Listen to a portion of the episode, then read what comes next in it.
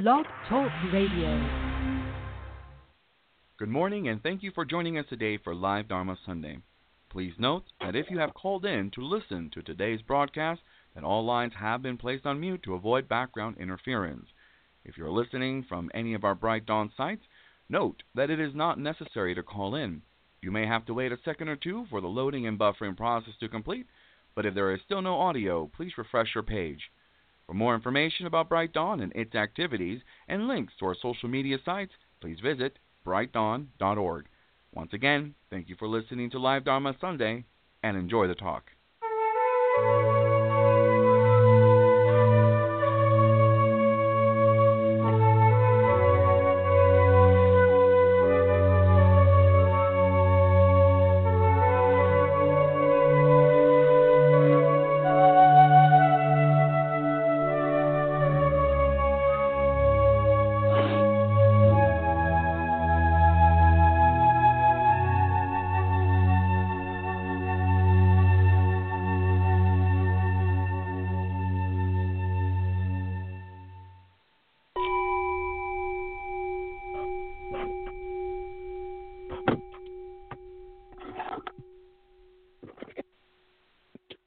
Morning and welcome everybody to Live Dharma Sunday for April 7th, 2019. Koyo Kubose here. So very, very glad you joined us. Yeah, since tomorrow, April 8th, is one of the major religious holidays in Buddhism. Uh, the birth of Siddhartha Gautama. Everybody knows uh, his life story. Um, many uh, Buddhist temples or centers um, have a special commemoration of his birth. Uh, if you're a Theravadan, uh, they go by a lunar calendar, and his birth, enlightenment, and passing away. I don't know how this works, but it's all on one day. I think the first full moon day in May. Uh, in the Mahayana tradition, uh, his birth is April 8th. His passing away, his passing away is uh, February 15th, and Enlightenment Day, Bodhi Day, uh, is December 8th. So, uh, but it really doesn't matter uh, in a spiritual sense, or even historical sense, perhaps.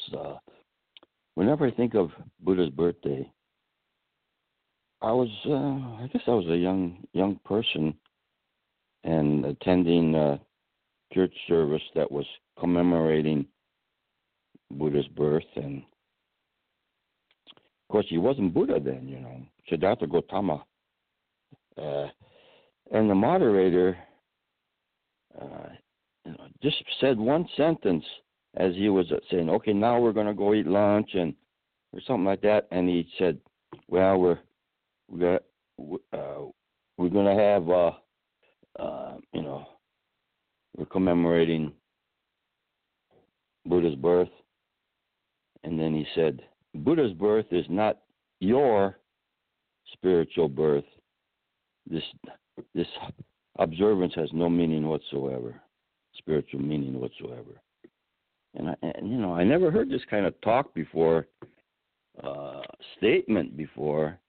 And I was thinking, gee, uh, uh, see, we're not talking about a historical event uh, and honoring someone else's, some great man's life and birth. The, the only way you honor it is if you live it, become it yourself. And this really opens up a whole dynamic of uh, process of a process, or at least it did for me, where the same minister. Uh, I was in another seminar some years later or before, where as a young teenager, and he was addressing this, you know, group of young people, and he said, "Don't ever say, you know, I love you to someone."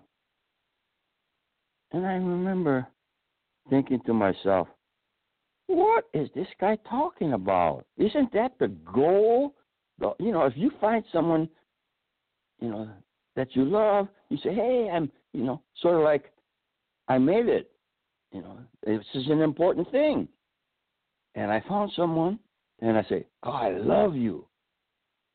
Uh, it wasn't too much much later that I was looking into this. What what's the implication? Uh, I guess you might call it subject object. Okay. Where or somebody called it also absolute subjectivity. Okay. When you say subject hyphen object, that's a form of dual, dualism or dualistic, you know, uh, two things, right? Two things. Whereas absolute sub, not just subjectivity, which means the subject, which means your inner experience. So, as an individual, as a person, am I studying some uh, religious event? Am I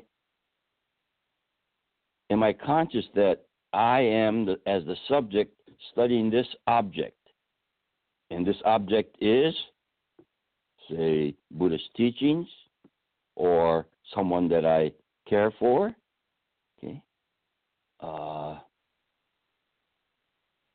and then I, I, was just scribbling notes about this, but and one phrase came to I, I expressed it this way: naturalness versus overly awareness.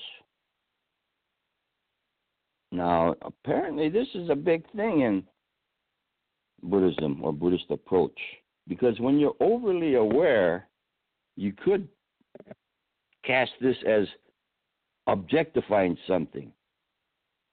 So you're not really in love with this person if you got to always be telling this person, I love you, I love you. Uh, you know, that's not natural. And the same would hold for God. Well, God loves you, and you say, gotta profess your love for God or your love for nature or whatever it is. If you're too aware of it, you objectify it. You know that you're separate from it and that you have a special relationship with it instead of the experience of oneness, which means living it. It's complete, absolute subjectivity where you have complete humility you have complete empathy. You don't say, uh, well, treat others as I would like to be treated. You say, empathy means, well, treat others like they would like to be treated. Isn't that interesting, huh? Uh, and the Christian mystics, okay, I read this someplace and I always, it's always, you know, solid in my mind. Meister Eckhart. Okay, I, I, all I know is he said he's a Christian mystic. A mystic means oneness, okay? not a scholarly, intellectual analysis. Although I always want to say, hey, uh, scholars contribute a lot, religious scholars. Okay? So we have to know what you're talking about, or what your goal is, or what the purpose here is. Okay? Is it to be in heaven or go listen to a lecture on heaven or the Pure Land. Huh? Isn't it fascinating to learn about the pure, about know the Pure Land or about what's a Buddha? You know, uh, versus not even th- thinking about it. You check.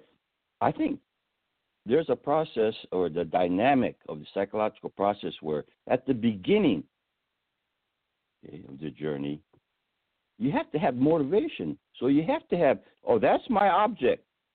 Okay. I'm going to climb this mountain because the, you know, the mountain of truth, let's say. So it's about, well, I don't know what, maybe stages are not the right word or process, but you objectify something because you you say, oh yeah, okay, I'm, I got to be aware that this is what I what I want in life and who I am and as a person. But then when you go into it, uh, you forget about that duality. Huh? And you don't have to talk about it. As soon as you talk about it, you're objectifying. You saying, hey, I like this. Okay. Now, of course, we have preferences. Okay? Uh, but how to be, well, beginner's mind, you know, uh, how to empty yourself of that object. You know that object is precious. Okay? It's so precious that you that you that you don't you're you're living it. Okay.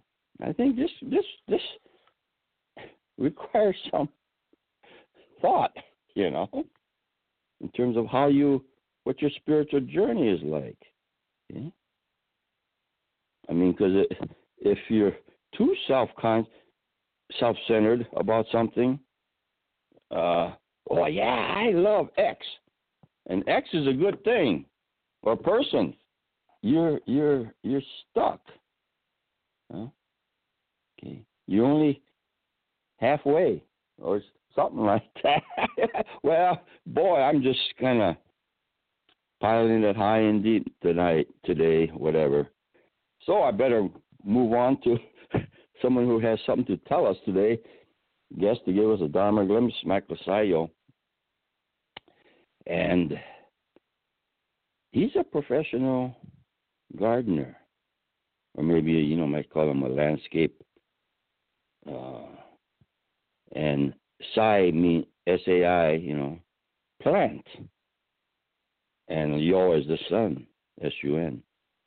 Okay. So you might say, well, this is a the the the sun is something is uh you you have an image of a plant and then there's the sun. Or you could think of the sun as a plant in terms of some analogy there. And it might be worth it to say, hey, is there too can you have too much sun? Can you say, Oh, I love the sun, the light, the teachings. I don't like darkness. Okay? Or you see the lotus growing it goes in the mud. The mud means there's a muddy there's a pond and the seed is in the mud. And there's some tropism, natural tendency in nature, okay, for the roots to go toward water and for the plant to go toward the light. And so, even though the sun is uh, shining so brightly, giving its warmth and everything, again, stages. If the plant is under the water and it's growing up, this lotus, okay, in the beginning, he doesn't get the full benefit of the sun because it has to be filtered through all this depth of the water. Okay, and when he first pops up, breaks the surface of the water, and it's now the sun can really, the teachings can, you know, otherwise, you know, the teachings are right there, but you don't get its full benefit because uh, you got to keep growing, grow into it. Well, okay. Michael Saiyo. Hello, everyone. My name is Michael Saiyo, and my Dharma glimpse is You are the master of your universe. You decide what is the key element of your life, your karma dharma. Is it wisdom, wealth, joy, unselfish love? Use one word. I chant. Think it in the morning when awakening, and at night as you are falling asleep, and for the moment at different times throughout the day. As you look around, you will find many earth travelers who are scattered. They spend most of their time hurrying from one thing to another. Do they ever give their mind a very needed rest? The only way to become more peaceful is to take some time to quiet it all down. It is one of the most important things you can do for yourself. The key is to look within. What does my life radiate? And those around you, Are there any dangerous ones? Usually you will find the ones in your life that are similar to your own. Like gravitates to like. If you are kind, thoughtful, you will find the same in most of those in you. Those who are not kind would feel unsettled in your presence. There's no meeting of the minds there. The keys to the kingdom number one, the right attitude. Regain the awe, the wonderment of life. Use your innate ability to observe, see, and understand. Learn without pain. The ability to learn from seeing another's problem brings them good karma and you also. Study. Watch your thoughts. Read, read, read autobiographies to learn history. How does this apply to this day, to my life? It can help solve our problems, oft times by doing the opposite of what has been done in the past. Prayer, especially for the needy and those who pose irritations for us. One proven way to disarm that power is prayer for them. They need darshan, a blessing. Hopefully, they will be able to receive it. You do for sure. Santosha, contentment, equanimity. This moment does not come again. Don't waste it. Shift awareness away from pain. Neti, neti, neti. I am not this thought, pain. Sustain the contentment. We often reach a state of peace, of contentment, but do not sustain it. Remember to sustain your peacefulness. Mystical awareness. We, you, and him and her are the givers of the joy. We have to be able to give and to receive. Always remember to receive the blessings from others. Accept the good blessings of a teacher, parent, priest, and a friend. It is our ego that causes the unconscious to sleep. To open the mind allows the unconscious to become more conscious, and more of the good stuff is evident. And that's my glimpse for tonight, for today, everyone. And in oneness, Gassho, thank you very much. Yeah, thank you. Isn't that interesting? I was just rambling off in my preliminary remarks, and then he says, Dharma glimpse comes on. You are the master of the universe. That's absolute subjectivity, right? That's a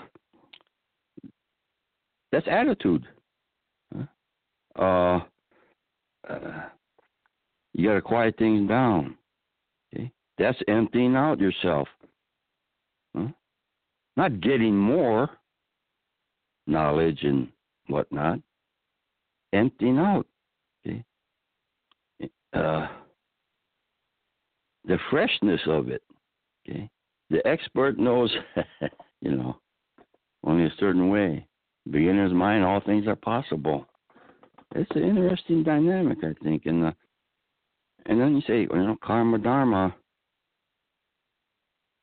I I heard interesting, uh, read an interesting article on uh, the human condition, the uh, uh, approach to you know how you approach life in a basic sense, and, and, and the religions try to help us.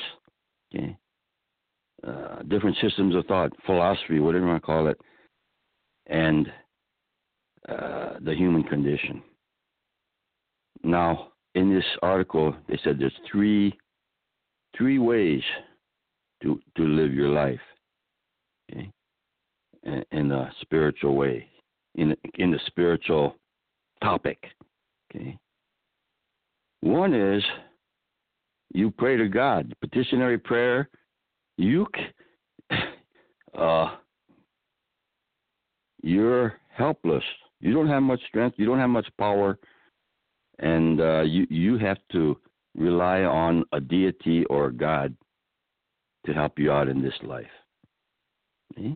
And this another way, a philosophy of life, is chance. You say, hey, you you can't control everything. It's all chaos. It's you you it's random. You know, you must try to enjoy yourself as much as you can because you know you you just aren't in charge. Okay, so you got the the God, you got the hedonism sort of, and then you got the Buddhist way, karma. Isn't this a, just an interesting division or elucidation of this? Okay? And of course, karma means cause and effect. Okay, you don't rely on some external power, and you don't say, "Oh, everything is chaotic, no use." Well, what's education for then, or what's preparation for, or what's planning for? If you know everything is up to chance and everything is just you know not you can't you can't uh, con- cause and effect is there's a cause okay absolute subjectivity and there's conditions. So conditions and cause because the cause will only work under certain conditions. You know you state a big law like hey water boils at 212 Fahrenheit. Well, not in a vacuum or in outer space. Okay. You got certain conditions. Okay. We want a, some kind of a absolute objectivity of something where, oh, you know, but more important is your absolute subjectivity. Okay. And it's a difficult dynamic because when someone says, "Hey, I'm the master of the world," or "I am God," you, it doesn't sound right. Okay. Uh, how to be if you have some humility. Okay. Uh, you have to have humility to be natural. Let's put it that way. And you're not conscious, self. Okay, I guess I was saying, you know, uh, overly aware, but it means you're not self conscious Okay?